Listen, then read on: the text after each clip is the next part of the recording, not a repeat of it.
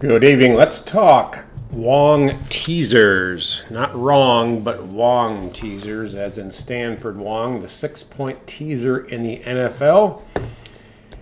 I know some of you guys already know it because you knew it on your own for years, and some of you know it because you've heard me talk about it here. So I'll give you the play real quick, then you can uh, feel free to exit stage left. But the two teams are Tampa Bay and Atlanta, and this time we're taking extra points. So we're adding six points. We'll be, we'll end up with Tampa Bay plus eight and a half, and the Atlanta Falcons at plus eight.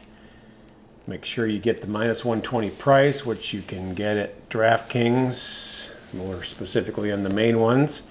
So again, the Falcons and the Buccaneers. Plus six points. You'll have the Falcons plus eight, the Buccaneers plus eight and a half.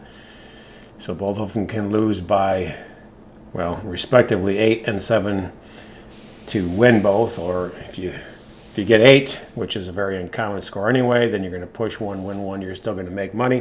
This is a one-unit play, so you're risking one point two to win one. Now that's it. So I'll go over the the official way to do this teaser correctly mathematically. In the N F L, you're looking for teams that are a seven and a half, eight, or eight and a half point favorite.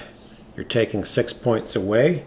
They will end up with one and a half, two, or two and a half, meaning a field goal will get you the win rather than more than a touchdown. That's why that's significant. You're crossing the most significant lines of three and seven, and also the important four and six, and of course the occasional five.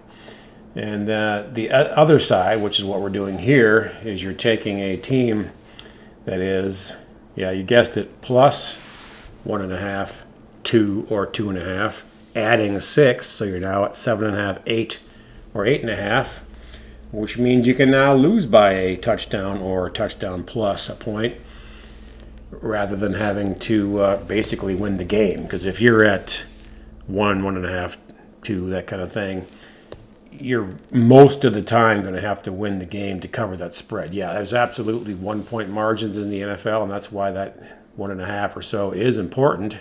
You certainly want to take the one and a half if they're giving it to you, so you can lose by one and win the bet. But we don't have to worry about that in this case, right? Because we're crossing the three and the seven, and again the four, five, six.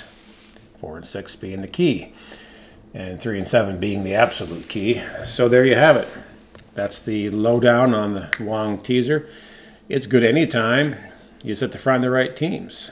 So looking at, uh, as I just ex explained, what you're looking for, that doesn't mean they're all candidates to do that.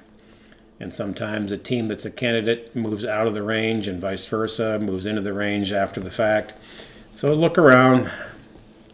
You can't necessarily blindly play it like this, although the studies are, that are done on it are blind. They're taking all teams that are that one and a half to two and a half margin, or seven and a half to eight and a half margin, and it shows to be profitable, again, at no more than minus one twenty. If you're getting to one thirty, you lose your mathematical edge.